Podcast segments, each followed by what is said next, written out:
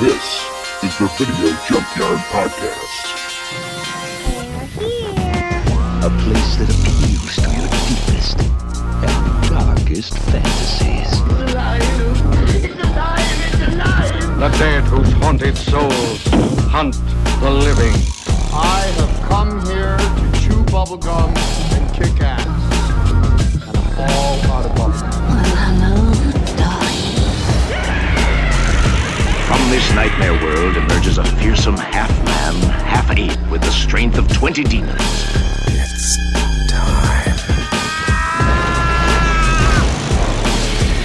Hey everyone, and welcome back to another exciting episode of the Terry O'Quinn podcast. Oh wait, I mean the Video Junkyard podcast. Um, with me as always are my co-hosts and friends, Joe and Ryan.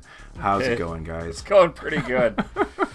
Oh. Okay, so I'm back on the kick of we we officially now I counted them today have reviewed more movies that Terry O'Quinn is in than any other actor. I think we could challenge this by going back through our catalog possibly, but any other actor, I think Terry O'Quinn is our number one appearance of films that we've reviewed on the Video Junkyard podcast. I think we talked so. about it when he hit number four, and he just hit number five with today's movie. So That's true. Yeah. I think pretty much it is. Wow. yeah, sorry, that's uh. Anyway, welcome. but somewhat everybody to Video unrecognizable in this, Podcast. though. So, yeah. Yeah. Well. He works. It works. Yeah. Anyway, how's it going? It's going really well. Yourself? good, good, good. Um, I mean, like everybody's probably figured out, we record these things in batches, so I'm, you know, just like last week, coincidentally, I'm still getting over a cold, but But, yeah. um, feeling better finally. So. Yeah. Otherwise, um, now we've just been keeping busy around the house. My kids finally went back to school, um, so that's allowed me to actually get a little bit of work done um, in preparing for the next round of classes next semester, and you know, just kind of finally tackling the ever-growing email list uh, that I have to respond to. But otherwise, uh, things are going pretty good. We're finally getting our house. I, I did my big anti or uh, end of holiday season purge, where on uh, every year on January 2nd, my wife makes me keep everything up on New Year's Day. But on, on January 2nd, as I'm walking down the stairs in the morning, I'm taking Garland down. I mean, it's and it's funny because the whole time the the the you're a mean one, Mr. Grinch is playing in my head as I'm just taking Christmas down and putting everything away. It's my happy holiday moment is the end of it because then I get my house back. You know, I I kind of was that way too this year. As much fun as we had over Christmas time and all the stuff we did was great. It was kind of like that. Yeah, January second rolled around and I'm like, okay, we're done. I actually went out and got uh, all of the lights off of the house today, and um, you know, as as this is going to air in two weeks, that probably sounds really late, but it's not. It's only you know January. What day is it? It's January fourth. January something 4th. like that. Yeah, I just Fourth. I always It's the fourth I- today. I always re- I always refer to it as um, I'm going to de-Christmas the house with with extreme prejudice. Because yeah, and, and then you know what? I always do this to Stop myself and holler out and out loud know. like I'm taking the garland down. Because every now and you know every year then when it's time to put the decorations back up, I open up the box. I'm like, who the fuck packed this? They just threw shit in there. Oh, that was me. i'm just like As you were shoving dancing things. around and I was happy to uh, be shoving the tree into a box. I'm like, who did this? Oh, right, that was me. But yeah so, but otherwise, Ryan, you know, is Ryan still with us here? Where's Ryan? Yeah, yeah, I've been here this whole time. Do you I didn't want to see decorate? how long I, I could be like not addressed. I do mean, you like, do you decorate? Do you and Sharon? Did you say you're not dressed? you know what? What I do on my podcast and your podcast and our podcast is my own Hey. damn penis, mine, pine, time, time, time. No one has- and no no, one has I do ever asked not that decor- question to me decorate either. my house or my apartment. I don't. We have a cat that likes to jump on shit. I mean, that's my excuse, but it's just more so like, mm, no. We have Christmas tree lights up in certain spots just because, you know, we like the looks of that Yeah. shit when we turn it on. It has nothing to do with the holidays. We don't we don't even really celebrate. So, Yeah. Oh, okay. Yeah, yeah, it's there. we kind of had to.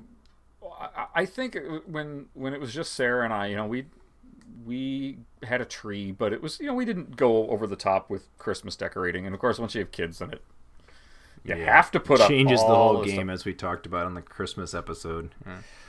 Yeah, it really does. So it but it's something that I'm happy to put away when it's time to put it away because then I don't know. I actually, it's it's funny because all that garland and the tree and stuff it goes back to rituals of like bringing that stuff into the home during the winter months like the you know the kind of Scandinavian culture of that because it, it kind of keep your spirits up when everything was dark and cold and gloomy for months. keep That some here's green Some, the- here's some greenery.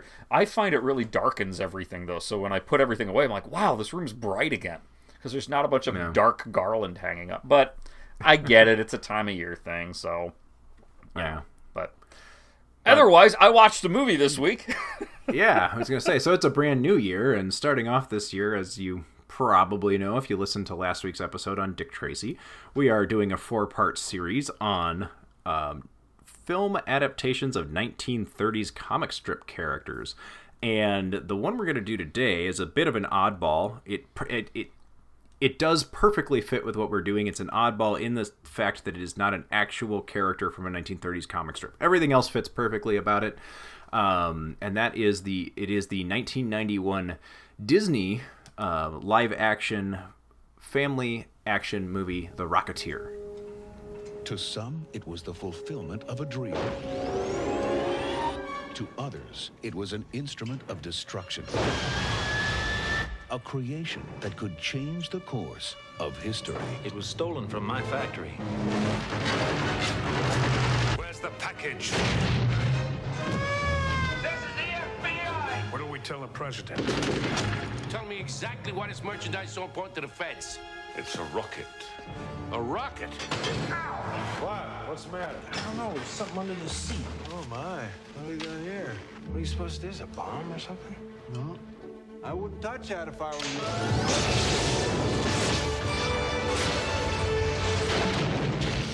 How do I look? Like a hood ornament. Stand clear. What was that? A flying man!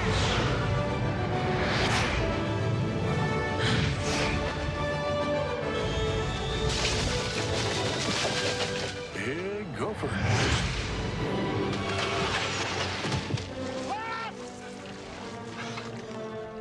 Trying to kill yourself? I like it. Uh-oh. We got company. You steer, I'll push. For what? I will not rocket Eddie. Not next week, not tomorrow. Now. Keep your eyes open for this dame. Jenny's in trouble. They're working for a Nazi agent. With an army equipped with these, you could rule the world. Cliff! You touch one hair on her head, I swear I'll... Shoot him! We've got the girl. The rocket will come to us. I love her, Peeve. Does she know that? She's gonna find out. Let him have it! Hand over the rocket!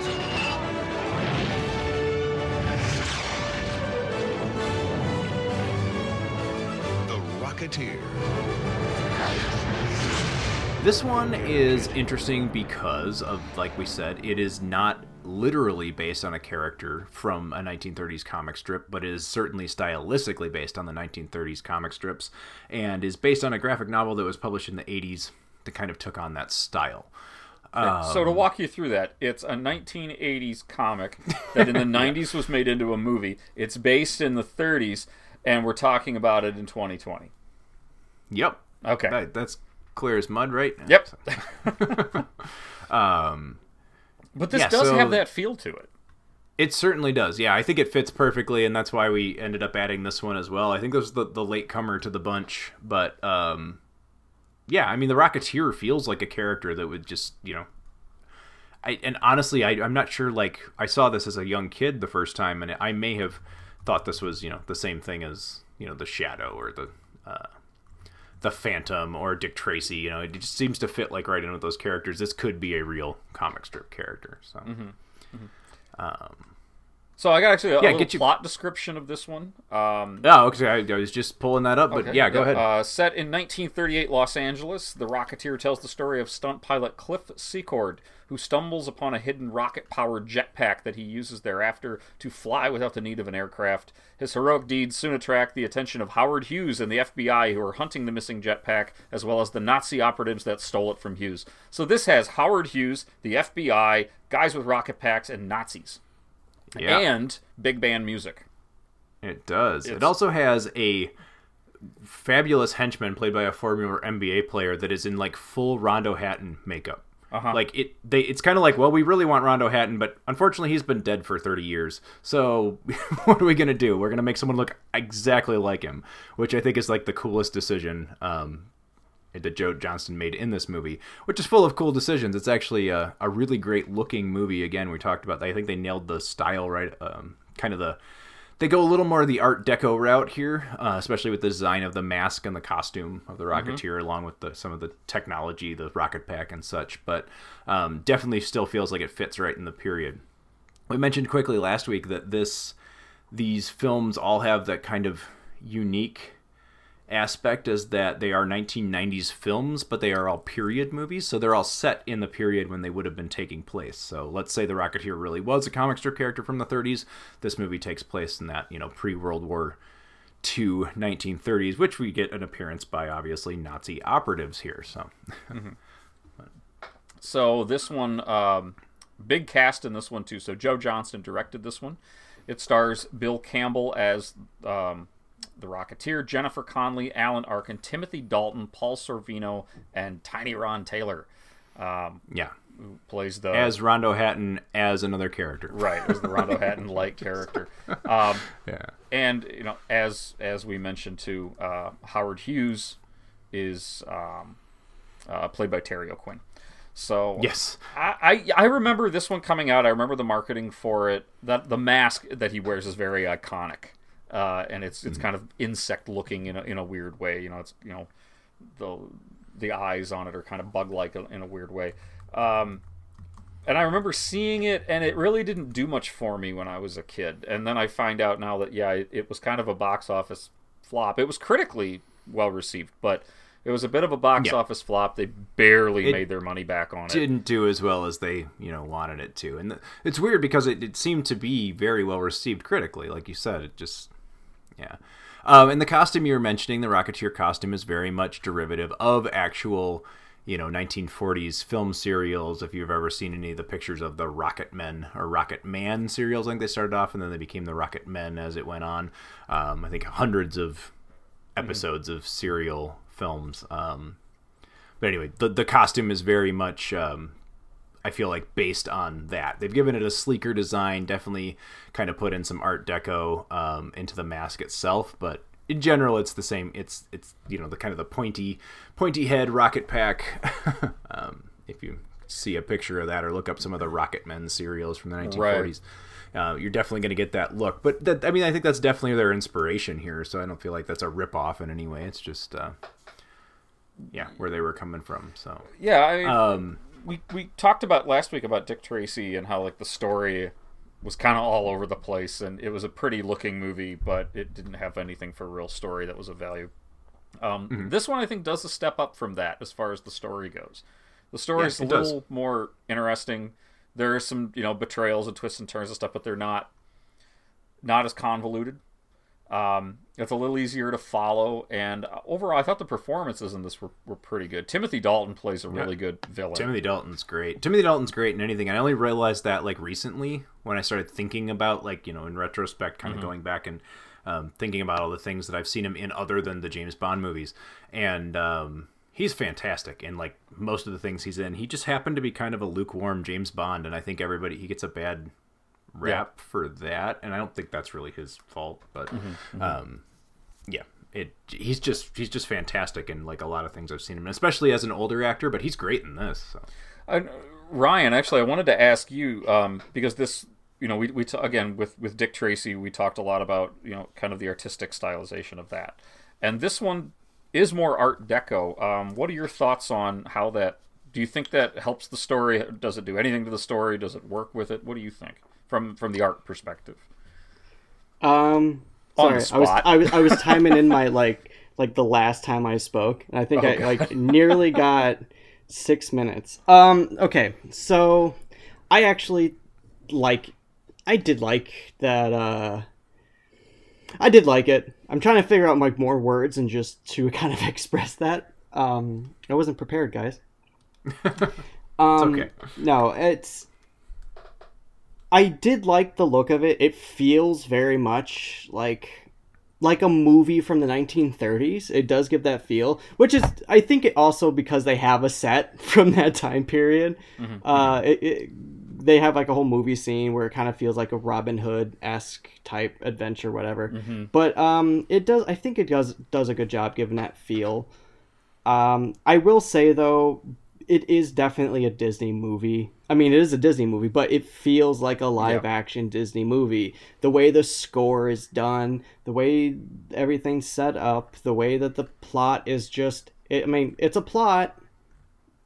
You know, like, it's an origin story, right? Yeah, Yeah. it's just like it's very it's very kind of safe and basic, and it, it's not like Dick Tracy where it actually takes more creative liberties. Right. I think it, it should have maybe. I the the one Dr- Dick Tracy element is the fucking big guy.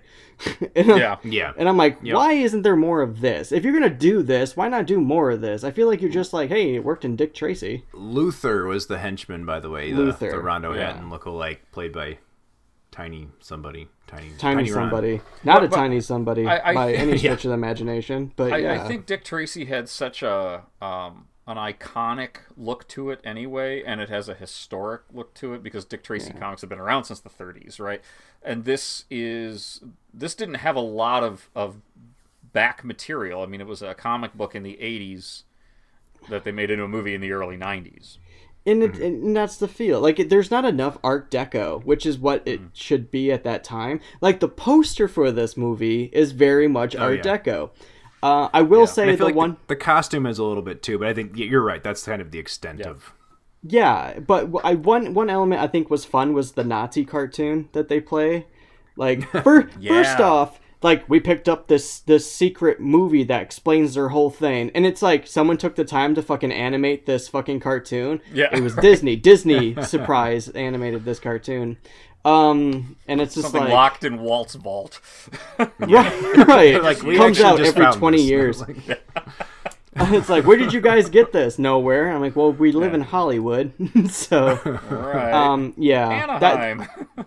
I love I loved that just because of like it's like this very much fits that time period in, uh, in terms of those kind of movies. And like this feels like early Disney. Like this feels like mm-hmm. Snow White but with Nazis. Like that just a that brief moment and it's just that that just like we just joked about like that's what added it to me for me like that extra layer of like who the fuck took the time to animate this so well to fucking Right. show Nazis with jetpacks like invading America, and it's that's it. It's it's just like we're gonna invade America. I'm like, yeah, no shit, you're Nazis. That seems what you always want to do. Seems to be your thing, yeah. yeah, You know, w- one thing I really liked about the story of this, though, looking back at it now, is it it does show the um, absurdity of rocket packs. I mean, it's 2020, and I've already heard people like, "Well, it's not as futuristic as Blade Runner said it was going to be in 2019." It's like, like, uh, where people saying, "Why don't we have flying cars or jetpacks now?" Like, because this is what jetpacks would do.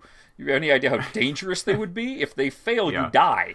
I mean, there's on a, on an Yep. You airplane you, get can glide. into like yeah, either get launched into the pavement at you know jet speed, or um, you blow up in the air if you get some kind of a fuel issue. So he did yeah, not. no, I think I think it makes the jetpack you know as terrifying as it probably should should be, and I, I like the fact that it takes some time. Um, this is a very different movie from everything else we watched in this block because it's paced very differently. Yeah. it's a little more of a family film, uh, but it also gives gets time it, its characters to kind of develop a little bit, and also the techno like the technology itself.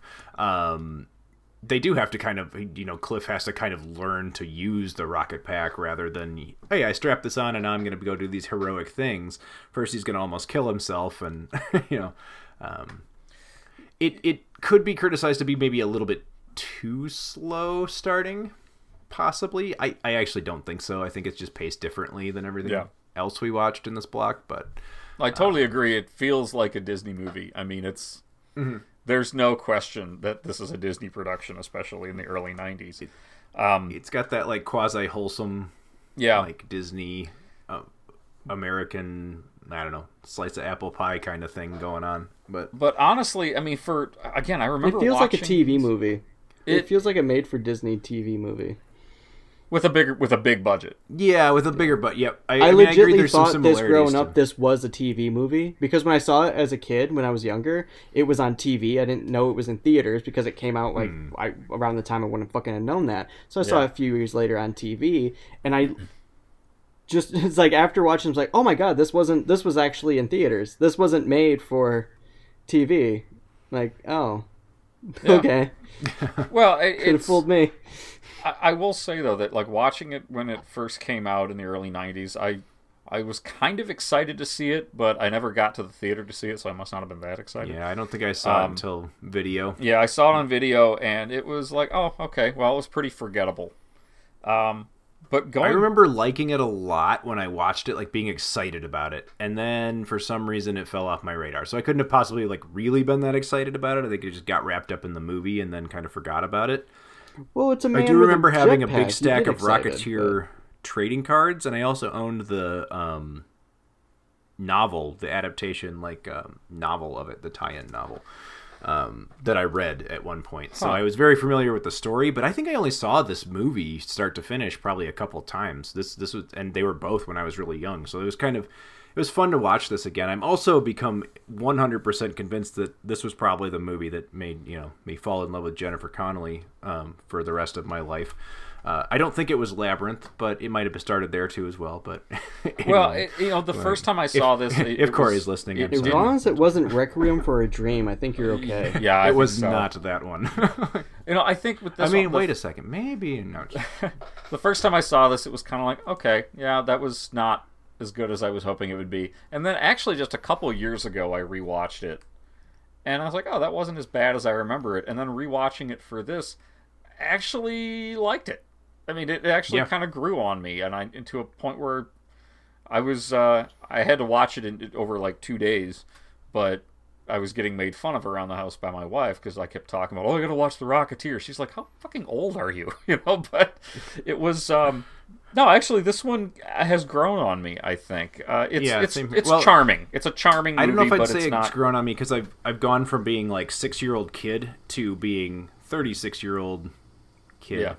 Yeah. and uh, so like it, it the perspective's really strange, but I definitely enjoyed it quite a bit watching it and like it's kind of I don't know like my memory told me I liked it a lot, but the fact that I never like actively went out and tried to get this again when it was available, it was like at the video store kind of thing. Um, means that maybe it wasn't the most exciting thing I ever saw when I was a kid, but um, I don't know.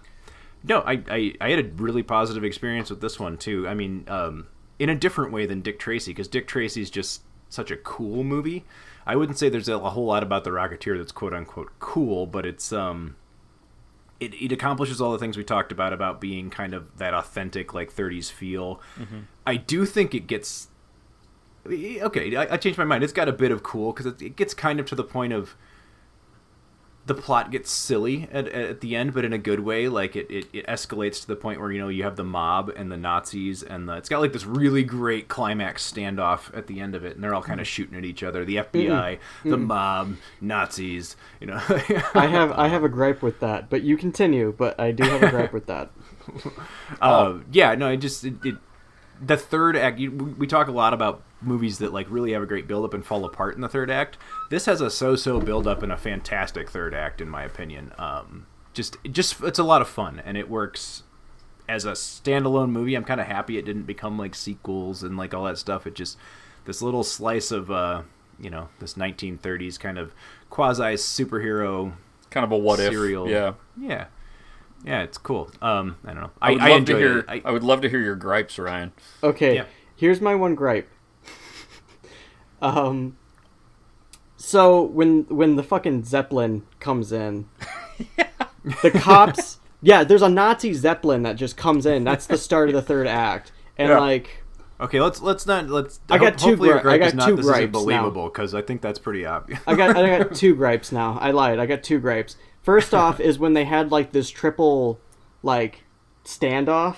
Like d- like first off, the the mob boss comes up because they're going to trade with the Rocketeer to trade the fucking jetpack for his girlfriend's life, and then the cops come out and point the guns like, "Ha, we got you!" And the dude's just like, uh uh, and snaps his fingers, and then the Nazis come out of the fucking Nazis bushes in the LA. bushes. And he Yes. goes, We got you. And I'm like, Wait a minute, wait a minute, wait a minute. Why the fuck did he bring a whole army of Nazis to get this jetpack trade off? And secondly, why weren't they fucking like on to the cops? And thirdly, why didn't they just start from right away? But that's not the main gripe I had at, like right away. I just was gonna say, remember believability of a large squadron of Nazis and a Nazi zeppelin being in the United States at that time. Is it, it, you've already passed the Right. And the Really National Guard your isn't suspension there, disbelief right? Yeah. pretty It just it just pops there. up. I think they Yeah. kind of explained that the Nazi Zeppelin is like doing rounds because this this is pre World War II. Like Nazis Yeah. are around, but it's before the war part. But so this is my main one I wanted to bring up. They go up into the Zeppelin, and the cops are like, "Hold your fire! It's a Zeppelin. You shoot that, we all go down." So instead, they shoot. They send the guy with the fucking jetpack shooting flames out his ass Yeah, to the Zeppelin. fucking hydrogen-filled Zeppelin. Yeah, yeah, that's the guy you want to fucking go Okay, up I mean, there. to, to and you're right, but they didn't send him up there. Cliff Se- Cliff Secord throughout this movie does a bunch of boneheaded things, and and he, that's that's know, that's what you're gonna cut me down on. Yeah, you, They, he he volunteered to be the fucking guy. Like, oh, your Yeah. bullets won't do it. I will. I'll do it. You I'll know what fucking though? do I- it. That as as I agree, that is it's a boneheaded decision. But that whole scene is taken from crazy because you're right. You've got the standoff with the you know the the FBI, the mob, the Nazis, and then the heroes, right? But the It's- but, but it's- just the the cherry on top of that absurd scene is Paul Sorvino turning to Timothy Dalton said, "Are you serious? I may not I may not make a, an honest living as a mobster, but I'm an American." it's like even the mob is It- like it- fuck the Nazis. Yeah. That is the cherry on the cake, and it is my favorite thing. By the way, that's the actor who played Lips, correct? Yes. And the Yes, Dick it is. Yeah, Paul yeah. Sorvino, yep. Yeah. How He's many more of these of does he show up? Because there's a lot of gangsters in these fucking movies. I didn't catch him in the shadow. He's not in the shadow, and I haven't not. finished. Uh, no, sorry, the Phantom. He's not in I haven't Phantom finished the either. shadow yet. He's not in yeah. Phantom. But yeah, So, no, the but- full the whole final act is actually the like it is the most for me. The is the most fun of the movie, and it is very over the top, and I enjoyed that over the topness. I'm not I'm not cr- I'm criticizing it because it's like it needs to be criticized and pointed out, but No, the- it's not yeah, the without logic of all of enjoyment. it doesn't make any sense at all. But um, that Spoilers. Paul I also like part my- my his girlfriend. It sets the blimp on fire ultimately, and not destroy L.A. Somehow it, it it came down, but did not destroy L.A. I, I tend to always have my like, what did this movie make me nostalgic for? And I think with this one, I'm gonna go with this movie makes me nostalgic for a time when Nazis were like unquestionably the bad guys. Like they're not, you know, a group of really decent folks or whatever Yeah. we're dealing There- with there weren't nowadays. Hey, good there's some people bad and there's Even some the good. mob guys are like, "Fuck these Nazis!" Like, Yeah, there like, weren't that's- good people on Can we go back to those days, please? standoff.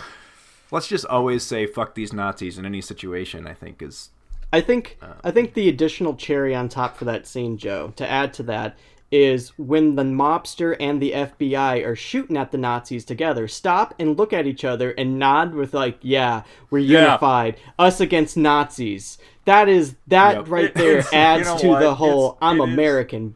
It's a it's a great scene though because I was I laughed out loud when it happened because I don't and I Yep, don't think it was too. intended to be funny, um, but it's campy enough. But it's still kind of a fuck yeah, you know. I don't know. I got a little bit of joy out of it. Just that like, that see cool. that's the one part because I when I saw this movie when I was very fucking young until now that is the one scene I still like that one part that one line is what I still like hardcore remember because it was so memorable so when It you brought that up it, it's, memorable. It, it's corny, but I don't know. I can I can think of one other time. happened. patriotic. Yeah, It is. It's it's a li- it's that patriotic corniness that I don't know. I may be a criminal but I'm an American criminal. I'm an American. You know, I think wasn't that just Joker shows how Didn't the Joker do that once in a Batman comic? Like there were Nazis involved, and the Joker was like, "Hey, wait a minute, fuck you! you know, I'm at least American."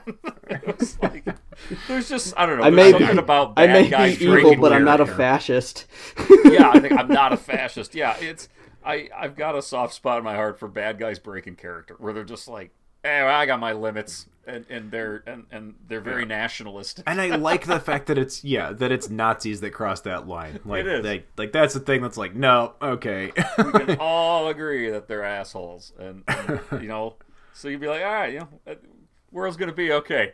you know? yeah. So I don't Um, know, It- but you're right, right? It, it it there's some really weird decisions in the plot for this, like like you said, the the whole like oh we can't shoot at it with our pistols, you know, because we'll blow up the blimp. But okay, yeah, the guy with the jetpack that's going to be fine, who barely knows how to use it. This all takes place in like one day. Yeah, I think yeah, a couple of days, but yep. No, no, it takes place in one day. I thought it was a couple days too, but they actually say like, "Oh yeah, this happened earlier today." And I turn to my girlfriend and go like, "Wait a minute." The murder Well, he crashes the- at the beginning of the film. He crashes the plane, and then he takes his girlfriend out. Yeah, to yeah, you're right. That takes like, place so in there's, two like, a- days. but yeah, once he gets the there's two jetpack, it's pretty much 24 hours. Because Yeah, they get the right. He jetpack at the the end of the day of that day, and then at the end of the following day is the third act. He's and I'm like, are you fucking Nazis on a shitting me? Like, yeah, One Well, fucking day. it's an exciting weekend. Nazis move quick, the mob moves quick, the feds move kind of quick, you know. Yeah. But, oh my um, god.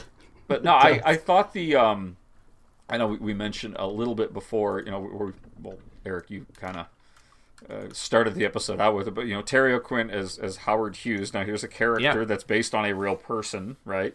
Um, Yeah, and I thought it was interesting they used actual historical characters in a couple places in this film. So Yeah, W.C. Fields, Clark Gable. Mm-hmm. Um, yeah, there's there's a few of those, but uh, he plays a, a pretty. It- He's a, a he's a supporting character, but he's a pretty important character in this. Um, Yeah. you know that it's like, what if Howard Hughes had actually developed a rocket pack that kind of worked? And I, I, well, I still say one of my favorite characters in this film though is is uh, is Peevy or Alan Arkin's character. Um, yes, me too. He's a lot of fun. He's the this, He the is. older guy who you know designs the helmet and he, he makes the modifications. He's you know he's kind of the Alfred in this, but you know he's uh it was, it's kind of fun. There's a lot of likable characters in this. I had a lot of fun watching it. That's what I guess I just sum it up as. Um, and honestly, it there it didn't bother me as much as some of the stuff in Dick Tracy did. Even though this one Yeah. was so it's it's really over the top. The performances aren't over the top, but the whole concept is. Well, the the third act isn't as messy. No, Like the rest of the story also isn't really as inter- it's equally not as interesting, but the third act at least is like I can follow what's going on here and this is kind of fun. Whereas Mm-hmm. Yeah. like Dick Tra- Tracy everything just like fell at once and I'm like there's way too much going on here. yeah, This movie feels a little more grounded throughout the first two acts of it. And then it kind of goes crazy in the third act, but it but it all kind of makes sense. Like these pieces, the pieces are placed there, and they all come together, and then then you get this crazy kind of third act. Um, yeah, Dick Tracy didn't plant its seeds as well to make the. It just didn't. Yeah. Um, right. I think this one is just it's a if if perhaps you're going to criticize the Rocketeer a little bit, it's a little off balance because it does start off, you know, fairly slowly. The first half an hour of the film is a little bit quiet. There is a plane crash, but um, so I guess it's not really quiet, but And a gun Um, chase. Uh, I mean a chase scene with yeah. gangsters and guns. But it does take some time and it develops its characters a little bit. You see relationships. There, there's more than just your three main characters. There's um, You can't yeah, think you- of the other main Alan, characters. No, you get Alan Arkin's character, and you get yeah. Um, so a little bit of development of the the girlfriends of Jennifer Jennifer Connelly's Jenny in the movie. Um, It takes her a bit her though to develop life a little bit, and like She- so. Is, the, is all of that stuff necessary? I Mm. don't know, but it gives it gives it a grounding in reality, and then it goes crazy with the Nazi blimp and shit. So it's like, Yeah. Well, I think if I- they would have started with the Nazis earlier, that would have been great.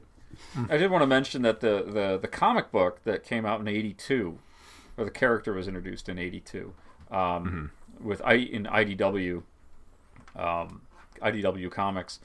It I don't want to say it's current, but it's there. There isn't one that's still running, but there was a, a, a six IDW miniseries, uh, six issue miniseries that came out in 2005. So I mean they've they've actually kind of kept up on things uh, fairly well. Um, You know, it, it's something that I guess they came out with a like a collection back in 2017. So it's something that you know you can still find. It's it's not going to be hard to find the the, the comics still in print, book. like all of it, I believe. Yeah. Yeah. So and I mean I I haven't read them, but it the movie makes me want to go like look up this character because I would. It the one thing I will give about this film is that it did leave me wanting more, but in a good way. Like I wanted to see the Rocketeer more. I wanted to see another adventure. Um, yeah. Well, this is which- like you said earlier. This is an origin story, so it might it'd be kind of cool to see him, you know, actually step into the boots of being a hero type character and and continuing that. Um, Well, they kind of yeah, like, like- plant like- those seeds, like, oh hey, the rocket may be destroyed, but we still have the we have the designs. you know, and and Yeah. you know, um, what's his name? Alan Arkin's character is gonna gonna fix the problems with it, you know. So, um, and Yeah, even I- Howard Hughes kind of gives his blessing in a way at the end, you know. It's, Yep. it's- I, I did, Did you like know that some there was the a little- TV series based off this movie that appeared in November of 2019? No. Neither Like, did I. It's on Disney Junior. ago? I just looked it up now.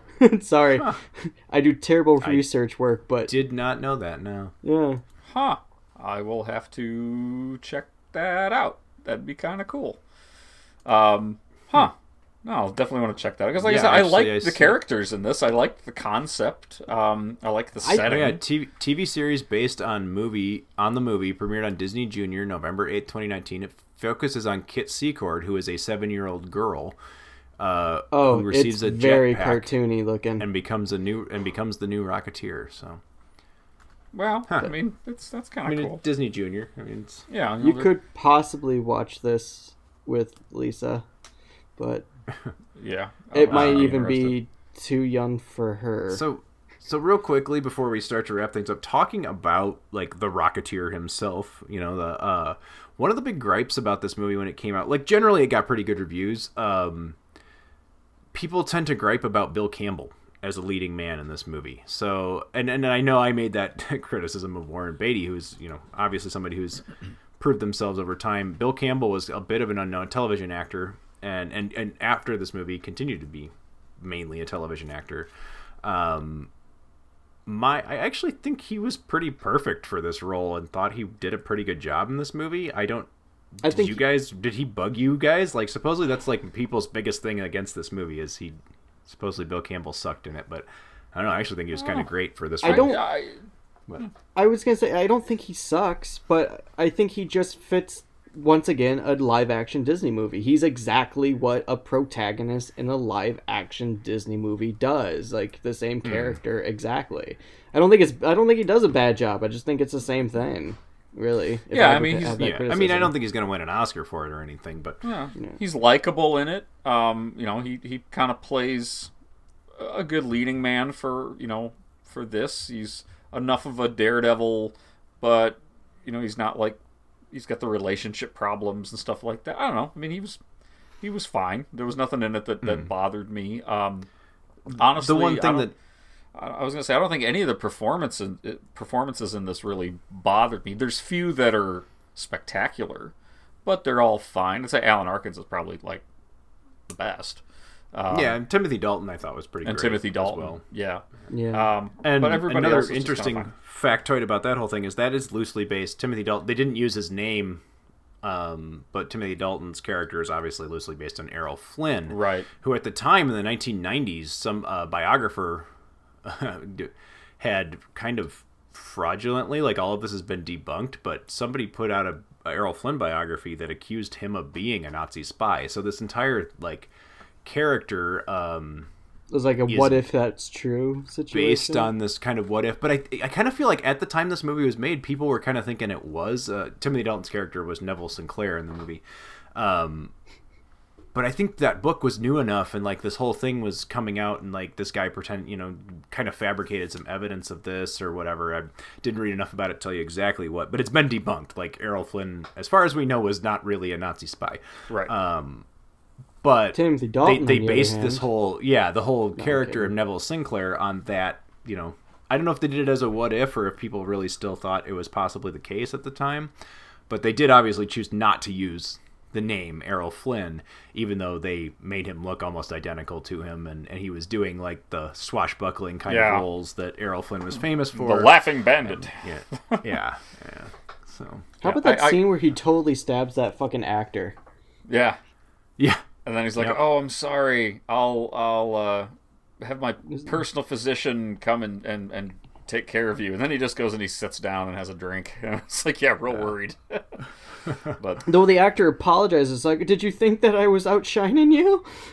like, like fearful of that fucking guy. It's like, shh, you rest, you rest. I'm like, this guy's a dick.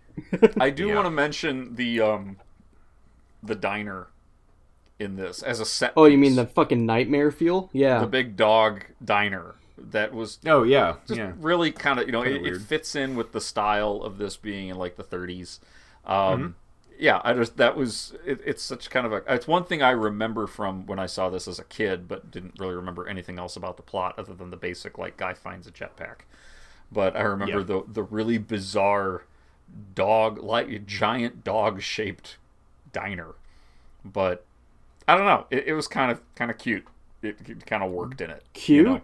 That thing's fucking frightening. Yeah, it's well, I mean, the Like- whole concept. Well, of yeah, big, it- you know. But yeah, it fits like I think they did a good job in a totally different way than Dick Tracy, but they did a good job of making this feel authentic, like in its time period. It definitely and like feels this. like this is like real yeah. world authentic, you know, uh, compared to like you know a comic strip authentic. But Yeah, yeah, yeah. This, so this looked like it actually could have been a thing. Oh yeah. So we're it definitely fits to that. Yeah. Yeah, yeah. getting to that point we get to every show where we're gonna have to give this thing a grade. If you guys had to give it a grade, which I just said you did, um, what do you think? Uh, I, I where would you guys land on it? I'm gonna actually. This might be kind of weird and controversial. I'm actually gonna put this one slightly above Dick Tracy, and I'm gonna give it just a solid B. I give Dick Tracy a B minus, but I'm gonna give this one a solid B, approaching a B plus. I actually really enjoyed this one. Um, it was one that I, I just had a lot of fun revisiting, and I can't say it's nostalgia because, like I said, I didn't really care for it when it first came out. Or I shouldn't say I didn't care for it; it just really didn't have an, an impact on me. I wanted to see it, saw it, and was like, meh. It was whatever. Mhm. But it's it's grown on me over the years, or at least there's something about it. I don't know that I appreciate more now. Maybe it's maybe it is the Stockholm kind of syndrome. No, no, no. I wouldn't even go that far. It's it, it is corny and cheesy. It's very typical Disney formula, but um, it it being a kind of a homage to the Commander Cody type serials of that time. I know it's based on the comic, but the way that they handled it, it actually kind of it works. It works pretty well. It still holds up. I feel. Um, and uh, yeah, I just thought that the design of it and the story is pretty simple. It's it's a it's a movie you could watch to kill a couple hours in an afternoon and not feel like you Yeah. wasted your time. It's fun. It was just a fun movie, so I'll give it I'll give it a solid B. Yeah. What about you, Ryan? Um, I don't like this one more than Dick Tracy. Uh, I feel like it's feel like it's just very safe. It's not a bad movie. It's just a very safe Disney movie. And like I said, like it, it made me kind of feel like this was a made for TV film. And uh, I believe actually Dick Tracy, we didn't mention this, was also kind of a Disney movie, but Disney didn't really put its name on Oh, it. Oh, Touchstone. Yeah. Yeah. Yeah. Um, because it was a little bit too more mature. Uh, once again, Madonna. Anyways, but but with this one, this one definitely felt like a Disney movie. I mean, it's on Disney Plus. That's how we watched it too. It that that's that's my biggest gripe about it. But it is fun to watch. Um, to it, it's very much a, a very early on comic book origin story. And if you get through those just fine, like then you won't be disappointed. Anything, I, I'd give it a B. It's a B. It's a solid B for me. Yeah, I'm, I'm gonna come in real close to you guys on. Maybe we'll agree about all these. I don't know. Um, I think it was pretty good. I, I enjoyed it. Had a lot of fun. I, I felt like it might run a little long for like kids these days. Um, but for me, it was it was fine. Like I never found it boring. Uh, it's got a hell of a third act, like we talked about. Um, I don't know. I thought the cast was good. I really, really loved the Rondo Hatton thing, and I don't know if you guys are familiar with Rondo Mhm. Hatton and who he was, and uh, like an actor uh, from the 30s and 40s. Um, but I thought that was so cool that they literally dressed somebody up like Rondo Hatton to play a role in the movie, just because it kind of fit into that you know time period. Uh, just made it feel even that much more authentic. Um, you could nitpick the plausibility of the, what happens in this movie because almost none of it is plausible at all. But you know, I I think that's that's besides the point, and it's fun, well made kind of love letter to adventure serials and and the comic strips of the 1940s. Um, and it's on Disney Plus, like Ryan said. So if you have that and are, you know, now that the Mandalorian is over, looking for something to watch for the rest of the month before you cancel, um, check out The Rocketeer. It's certainly worth it. And if you haven't seen it since you were six, check it out again because I think it's a positive watch. Oh yeah, I have to give it a grade. It, I I give it a B as well. I think maybe maybe a B plus. I don't know. I'm right there with you, Joe. I'm not sure. so we'll So go there with you B. have our- I'm gonna go with my yeah, gut. yeah. Yeah. And I, so yeah, it's it's it's one worth checking out. But if anybody else has any uh, feelings on the Rocketeer and want to share them with us, any questions, comments, criticisms, or witticisms, feel, please feel free to drop us a line and let us know. Uh, you can email us at videojunkyardpodcast at gmail.com, send us a tweet at videojunkpod, or Find us on Facebook at the Video Junkyard Podcast Facebook page or our Video Junkyard Podcast Facebook group. We would love to hear any of the thoughts you have about any of the movies that we're going to be reviewing uh, or any ones that we already have. So feel free to drop us a line. And coming up the next couple of weeks, we're going to continue looking at films based on 1930s comic strip heroes. We're going to look at The Phantom, starting starring Billy Zane, and The Shadow film, starring Alec Baldwin and directed by the Highlanders' Russell Mulcahy. So, um, we will um, also, following that, be talking Star Wars. Finally, we've never done a Star Wars thing on here, so um, by the time we get through this 1930s serial. Um, series we'll get you a synopsis of what we're, what exactly we're going to be talking about because we just went loose on Star Wars. I think we we'd fill up five shows and we're not going to do that. So anyway, um, we might. Yeah, that's what's coming up in 2020. So we want to thank everybody once again, as always, for listening to the Video Junkyard Podcast. I'm Joe Peterson. I'm Eric Gilbranson. And I'm Ryan Staskell saying, I may not make an honest buck, but I'm 100% American. And I don't work for no two-bit Nazi. You have been listening to the Video Junkyard Podcast. I do wish we could chat longer, but I'm having an old friend for dinner. You just can't let them go. Go! Stay on the road. Keep clear to the moors. We want to take this opportunity to thank you for listening to the Video Junkyard Podcast and remind you to find us on social media on Facebook at facebook.com slash Video Junkyard Podcast, on Twitter at Video Junk Pod, and on Instagram as Video Junkyard Podcast, all one word. Want to thank you again for listening and keep digging. Who knows what treasures you'll find in the Video Junkyard.